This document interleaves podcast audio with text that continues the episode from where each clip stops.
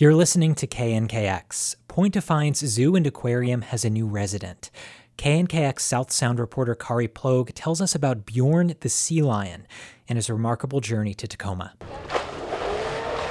When I met Bjorn last week, he was swimming laps in a 30 foot circular pool behind the scenes at the zoo's marine mammal exhibits.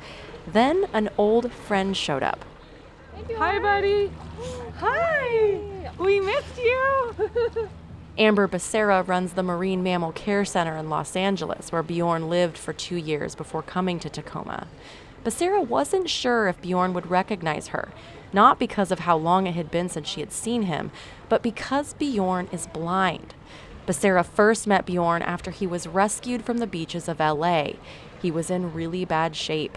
After running tests, her staff discovered bullet fragments in his skull that likely caused his visual impairment. This poor little guy had been shot in the head, obviously was struggling to hunt and survive on his own in the wild, so he became emaciated and then also got a shark bite. Becerra and her staff knew Bjorn could never survive in the wild on his own. So while they nursed him back to health, they searched for Bjorn's forever home. This is a huge challenge for an adult male sea lion because they're typically aggressive, territorial, and so going into a, a, smaller enclosure in a zoo or an aquarium is not an option. But Bjorn isn't your typical sea lion. He's a gentle giant. He would cuddle up to the young pups they rescued, almost like a grandpa, even though he's only about 10 years old. We really fought for Bjorn to find a home, and we wouldn't give up until he found one. The search for Bjorn's permanent home started right before the pandemic, when zoos and aquariums across the country shuttered for months. Becerra worried they would be forced to euthanize Bjorn. Then he was rescued, again, this time by Point Defiance Zoo and Aquarium.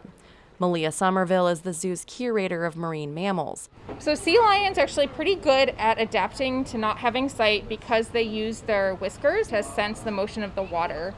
To help Bjorn get acquainted with his new home, zookeepers have adapted their training to help him navigate his surroundings. Follow.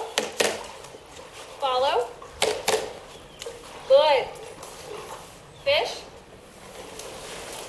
And so the tapping lets him know where we are and where to station. And then as we're moving down the hallway or moving him to a new location, the um, verbal follow is used. Sheridan Plouffe is the assistant curator of marine mammals at Point Defiance.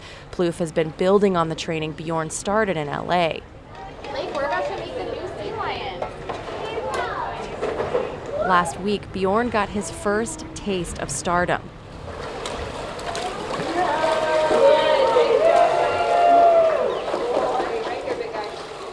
Cheers erupted as Bjorn splashed around his new pool. Somerville, the curator, says she is looking forward to watching Bjorn thrive. We don't know what he was like before his injuries, um, but I think definitely you have to be patient and you have to be trusting that the people around you are helping you, and he seems to have learned that pretty quickly. Becerra traveled to Tacoma so she could experience Bjorn's happy ending in person it was literally life or death for Bjorn.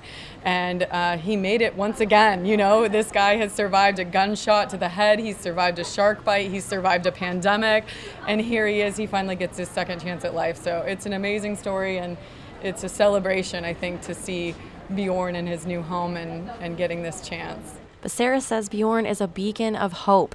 She says we can all learn something from him about survival and resilience. Kari Plog, KNKX News.